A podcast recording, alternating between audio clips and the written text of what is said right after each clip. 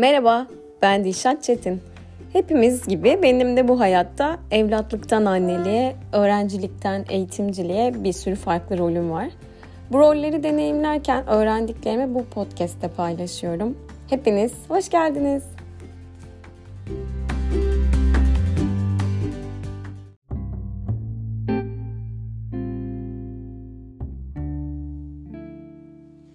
Bu bölüme bir itirafla başlamak istiyorum. Ben aslında kişisel gelişim kitabı okumaktan haz etmem. Öykü okurum, roman okurum, otobiyografi okurum çünkü gerçekten derin edebiyat seviyorum. Yazı yazarım. Yazma eyleminin kendisinden çok mutlu olurum. Hiçbir şey yazamazsam günlük yazarım ve kırtasiye malzemeleri konusunda bir profesyonelim. Kişisel gelişim okuyamadığımı sandığım için de en az 10 yıldır kitaplığımda duran ve 6 puntoyla yazılmış olan Etkili İnsanların 7 Alışkanlığı isimli kitabın hala tamamını okuyamadım. Tatam. Umarım yalnız değilimdir bu arada. Hani beni böyle şeyimlemezsiniz yani. Yönetim ve organizasyon üzerine çalışmaya başlayınca haliyle kişisel gelişim kitapları da yol, yoldaşım olmak zorunda kaldı ve bu ön yargım kırıldı. Sevdiğim kitapları okumaya başladım.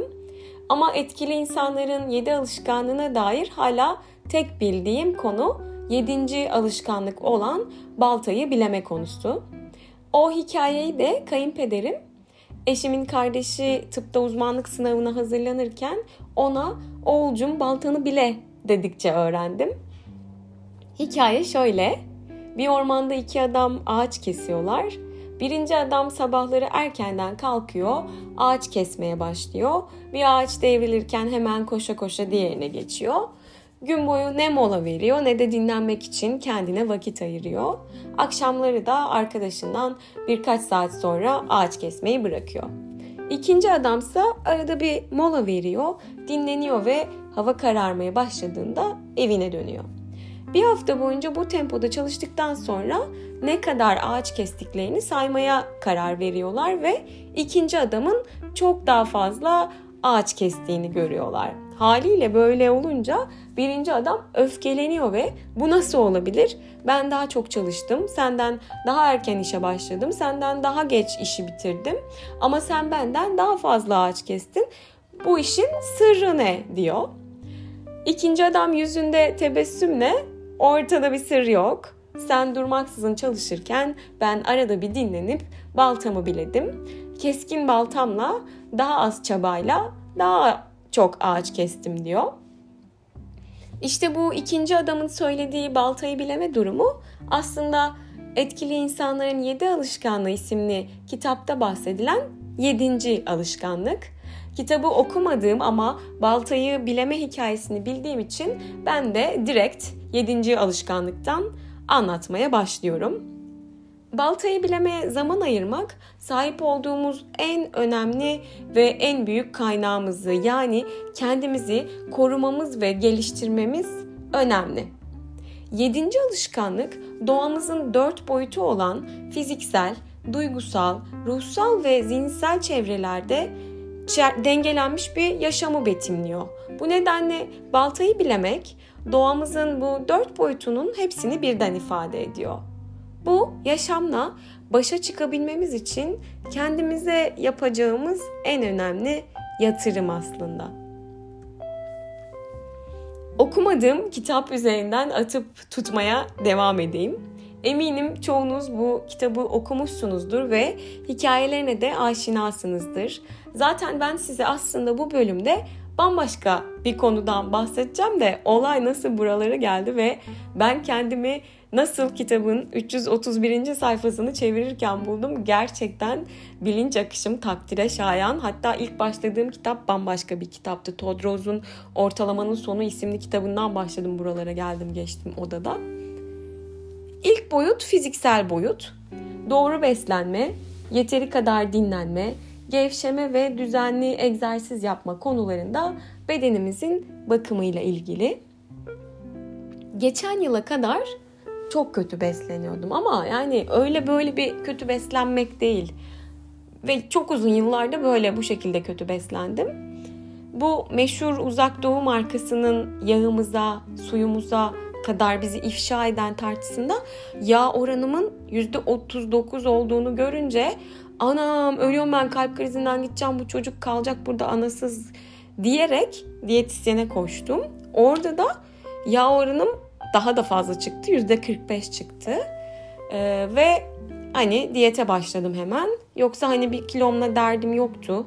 Gluten ve karbonhidrat sarhoşluğundan çok mutluydum.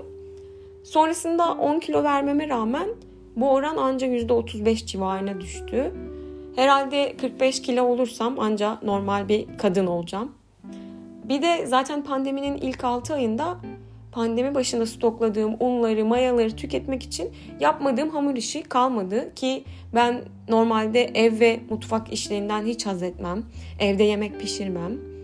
Neyse beslenme konusunda insana döndüm diyebilirim. Yani o konuda artık içim daha rahat. Yeteri kadar dinlenme konusunda biraz çalışmam gerekiyor. Burada az uyumaktan kaynaklı muhtemelen sınıfta kalırım. Neyse ki eşim sağ olsun hafta sonları sabahları beni uyutuyor. O kızımın bakımını devralıyor. Düzenli olarak egzersiz yapma konusunda da her gün 10 bin adım atmaya çalışıyorum. Akşamları yaklaşık bir saatlik yürüyüşler yapıyorum. İşte o esnada sevdiğim yayınları dinliyorum. Nilay Örnek, Didik Didik Freud, Endişeli Psikolog, Bu Mu Yani gibi podcast kanallarını dinliyorum ya da müzik dinliyorum. Düşünce akışı yaşıyorum. Çok iyi geliyor, iyi hissediyorum. Tabii şu kar soğuk bahanesine bedenim yine kış uykusuna yatacak ayı moduna geçti ama yürümeyi gerçekten seviyorum. Mesela burada biraz da kas kütlemi, gücümü artıracak, dayanıklılığımı artırmaya yönelik spor eklersem burası da tadından yenmez. İkinci boyut ruhsal boyut. Özümüz, değer sistemimize olan bağlılığımızla ilgili. Meditasyon yapmak, herhangi bir inanç sisteminin dua etmek, namaz kılmak gibi ritüellerini yerine getirmek, bir kitabın derinine dalmak, bir müziğe dalmak, dans etmek, doğayla etkileşim kurmak ruhsal boyutu besliyor. Ama ruhsal yenilenme hızı sevmiyor. Zaman istiyor, sakinlik istiyor. Bu yüzden Martin Luther King dua etmenin ona verdiği gücü tasvir edebilmek için bugün yapmam gereken o kadar çok şey var ki dizlerimin üstünde bir saat daha geçirmem gerekiyor diyor. Yine ruhani lider David O. McKay'e göre hayatın en büyük savaşları her gün ruhun sessiz odasında geçer. Oradaki çarpışmaları kazanırsanız, içeride çatışan meseleleri hallederseniz amacınızın ne olduğunu bilmekten gelen bir huzur duyarsınız. Buradaki amacını bilmek konusuna zigarnik etkisi yaratacak bir kanca atalım. Sona doğru buradan devam edeceğiz. İnsan doğasının boyutlarını tamamladıktan sonra buraya geri döneceğiz. Üçüncü boyut olan zihinsel boyutla ilgili kitapta şöyle diyor. Zihinsel gelişimimizle çalışma disiplinimizin büyük bir bölümünü formal eğitim sağlar. Ama okulun disiplininden kurtulur kurtulmaz çoğumuz zihnimizin körelmesine izin veririz.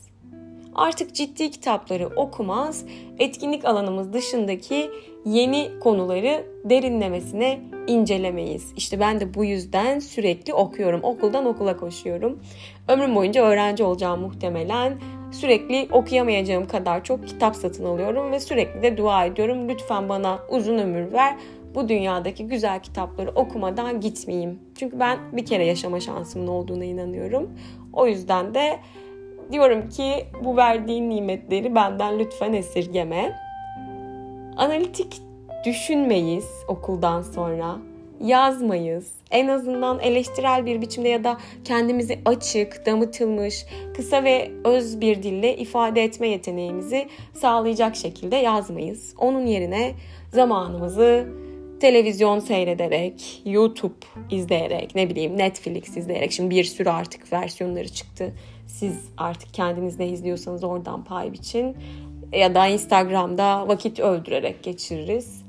Televizyon en güçlü sosyalleştirme aracı olduğundan buna televizyon demeyelim, ekran diyelim. Seyrederken onun aracılığıyla öğretilen bütün o değerlere maruz kalırız. Bu da bizi hiç farkına varmadan güçlü bir biçimde etkileyebilir. Ki etkiliyor da.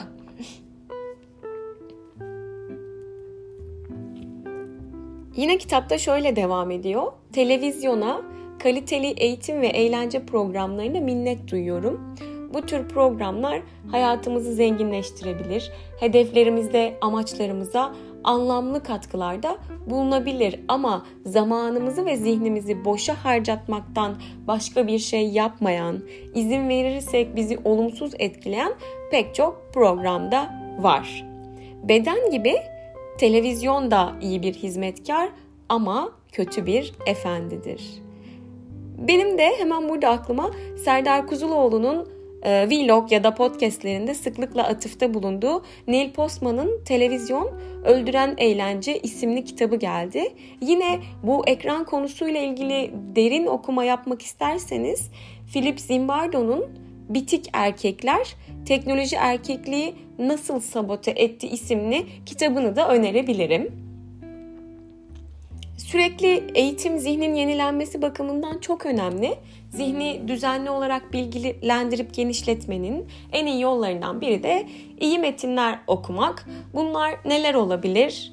Hani birçoğumuz sevmesek de klasikler, kült postmodern eserler mesela Kafka'nın kitapları, otobiyografiler olabilir, kaliteli süreli yayınlar, dergiler olabilir. Bu metinler zihnimizdeki baltayı biler. Zihinsel baltayı bilemenin bir diğer güçlü yolu da yazmak. Düşüncelerimizi, deneyimlerimizi, içgörülerimizi ve öğrendiklerimizi kaydettiğimiz bir günlüğün zihnin berraklığını ve keskinliğini artırdığı yazıyor kitapta. Kitabı okumadım dedim de kitap içime işlemiş. Benim doğuştan böyle gelmiş herhalde. Şimdi hadi bunu da açıklayın sayın dinleyiciler diyorum. Yaşamımızın sonuna kadar günde bir saat günlük özel zafer olarak tanımlanan fiziksel, ruhsal ve zihinsel baltayı bilememiz tavsiye ediliyor. Amerikan psikoposluk din adamı ve yazar Philip Brooks, ilerideki yıllarda bir gün büyük bir baştan çıkarıcıyla buluşacak ya da hayatınızın büyük kederiyle karşılaşacaksınız diyor ben karşılaştım. Umarım daha büyük kederler yaşatmaz bu hayat. Ama gerçek mücadele şimdi burada veriliyor. O müthiş keder ya da baştan çıkarıcıyla karşılaştığınız gün sefil bir mağlup mu yoksa şanlı şerefli bir galip mi olacağınız şimdi kararlaştırılıyor. Karakter ancak istikrarlı ve uzun bir süreç sonucunda oluşturulabilir derken bu özel zaferlere yatırım yapmanın önemini ve o günlerde adı sanı bile bilinmeyen duygusal esneklik yani meşhur resilience kavramını da vurguluyor bence. Dördüncü boyut olan sosyal ya da duygusal boyutun odak noktası kişisel arası, kişiler arası liderlik, empatik iletişim ve yaratıcı işbirliği. Sosyal ya da duygusal boyutun yenilenmesinin diğer boyutların yenilenmesi kadar zaman almadığından bahsediliyor. Bu yenilemeyi çevremizdeki insanlarla gündelik etkileşimlerimiz sırasında yapabiliriz ancak egzersiz gerektiriyor tabii bu da. Güvenlik duygusu içimizden gelir. Kendi zihnimizin ve yüreğimizin derinliklerindeki doğru ilkelere içimizle dışımızın uyum halinde olmasına bağlı. Günlük alışkanlıklarımızın en derin değerlerimizi yansıttığı bir yaşam sürmekten gelir. Bence dürüst bir yaşam kişisel değerin en temel kaynağı ve zihinsel huzura ancak yaşamınız doğru ilkeler ve değerlerle uyum içinde olursa kavuşursunuz. Her stres silinemez bir yara izi bırakır ve organizma stresli bir durumdan sağ çıkmanın bedelini biraz daha yaşlanarak öder diyen ve stresin bilimsel açıklamasını yapan ilk bilim insanı endokrinolog Profesör Doktor Hans Selye stresle ilgili görkemli araştırmasında uzun, sağlıklı ve mutlu bir yaşama, insanı heyecanlandıran ve başkalarının yaşantısına katkı sağlayan eylemlerle ulaşabileceğini söylüyor. komşunun sevgisini kazan diyor. George Bernard Shaw'a göre hayatta gerçek mutluluk sizin yüce bir amaç olarak kabul ettiğiniz hedef uğruna kullanılmak. Hastalık ve acılarla dolu, dünyanın kendini sizi mutlu etmeye adamayacağından yakınan telaşlı, bencil, küçük bir ahmak değil, doğanın gücü olmaktır. Ben hayatımın bütün topluma ait olduğu kanısındayım diyor Şov ve yaşadığım sürece toplum içinde elimden geleni yapmak benim için bir ayrıcalıktır. Öldüğüm zaman tamamen kullanılıp tüketilmiş olmak istiyorum. Çünkü ne kadar çok çalışırsam o kadar çok yaşarım. Hayattan, hayat adına zevk alıyorum. Hayat benim için yan, yanıp söndü denecek bir mum değil yükseltmem gereken bir meşaledir. Gelecekteki kuşaklara devretmeden önce de bu meşalenin mümkün olduğu kadar parlak alevlerle yanmasını istiyorum diye ekliyor. Hizmet bu dünyada yaşama ayrıcalığı için ödediğimiz kiradır diyor yine Kanadalı ruhani liderlerden Nathan Eldon Taner ve hizmet etmenin pek çok yolu vardır anlamlı hizmetlere fırsat sağlayan bir işte çalışsak da çalışmasak da en azından her gün başka bir insana koşulsuz sevgi yatırımları yaparak hizmet edebiliriz. Dedim ya aslında bunlardan bahsetmek değildi niyetim ama bilinç akışım beni buralara sürükledi. Kaderde kitabı sonundan da olsa okumaya başlamak varmış.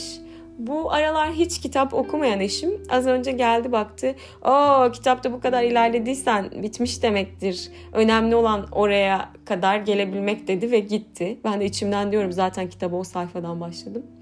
Kişisel gelişim kitabı okumayı sevmemem ve bu kilt kişisel gelişim kitabına değineyim derken yedinci alışkanlığın batağına düşmem de enteresan gerçekten.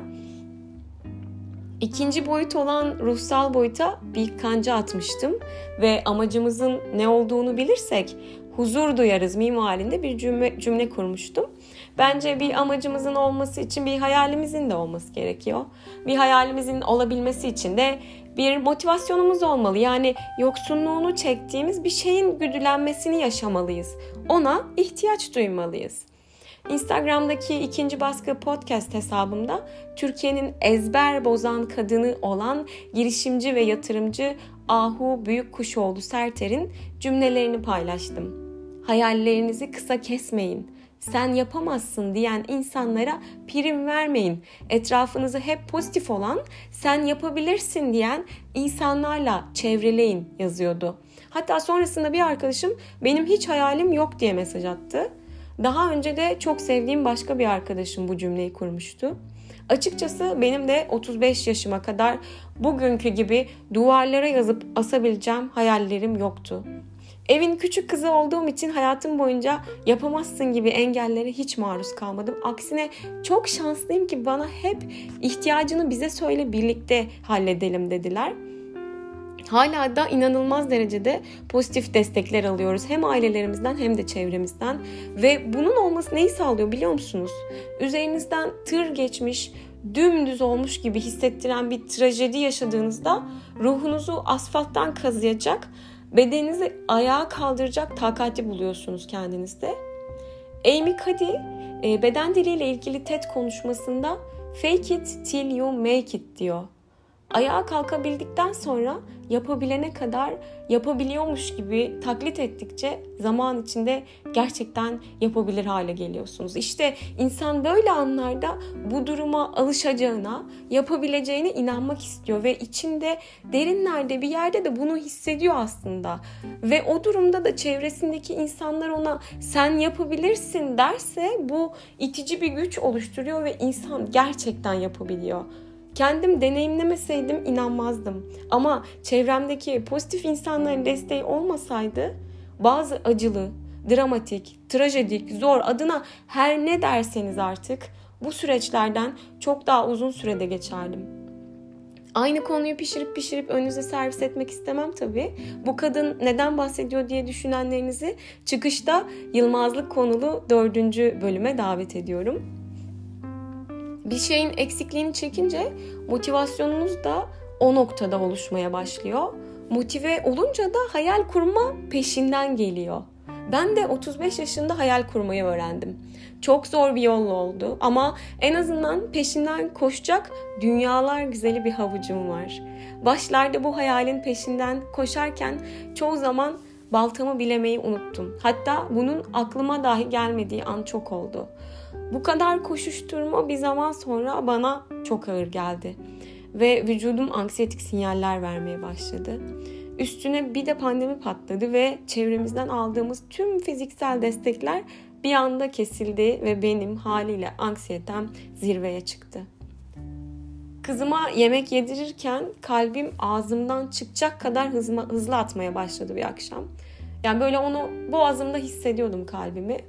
Evin önünden 30 dakikada 12 ambulans geçen bir dönemde nereden biliyorsun demeyin camın önüne oturup saymıştım. Böyle bembeyaz izolasyon kıyafeti giyen sağlık personelinin hastanın üstünü poşetle izole ettiği dönem. Televizyonlardaki görüntülerden hatırlarsınız. O gün dur Dilşat dedim. Perdeyi kapat. Ambulansları saymaktan vazgeç.